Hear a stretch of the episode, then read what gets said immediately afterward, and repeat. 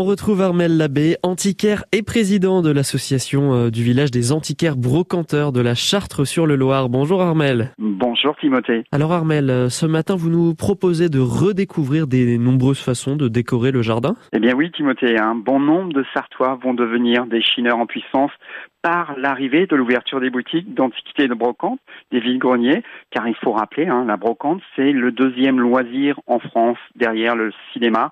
Les chineurs vont donc penser tables, chaises, bancs, statues pour leur décoration de jardin, de la terrasse, du balcon, voire de l'arrière-cour.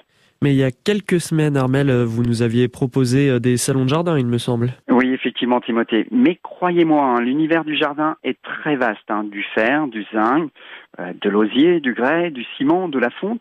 Comment choisir Eh bien, c'est selon votre inspiration. Restez vous-même et osez. Mais attention, les salons de jardin partent vite et sont rares.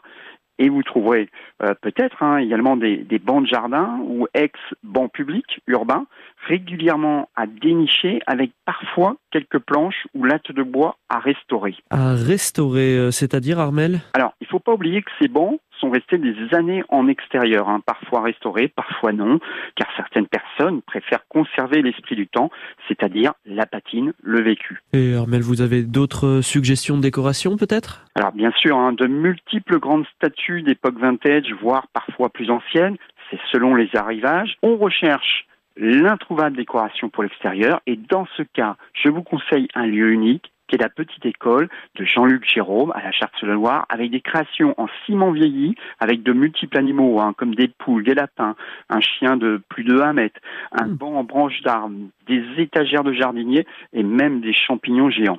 Oui, c'est quand même un petit peu surprenant.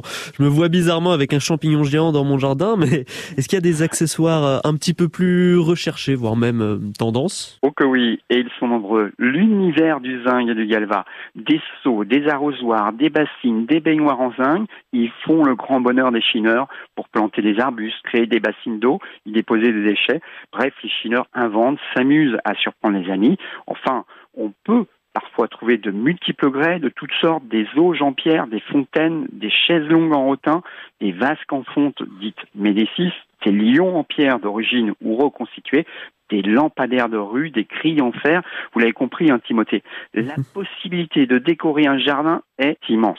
Et euh, Armel, euh, est-ce qu'on trouve euh, du jardin dans des boutiques spécialisées design? Alors oui, mais dorénavant dans beaucoup de boutiques de brocante. On a parlé récemment des chaises et des tables Tolix. Mais on peut également chiner des jardinières des années 70, du designer Willy Gull et beaucoup d'autres choses. En fait, tout est possible. C'est selon votre imagination et le plaisir d'apporter la touche authentique à votre jardin. Eh bien, merci Armel. En tout cas, je vais sûrement partir sur une chaise en rotin, moi. Et en attendant, oui, on rappelle que les boutiques de brocante de la Chartre-sur-le-Loir sont ouvertes tous les vendredis après-midi, les samedis en journée et tous les dimanches matins. Euh, quelques boutiques resteront ouvertes hein, l'après-midi et probablement un petit peu plus pour le week-end de Pentecôte. Très bon choix, la chaise longue, Timothée. merci Armel. Bah, je, je reste accroché à vos conseils et on vous dit à demain. À demain, Timothée.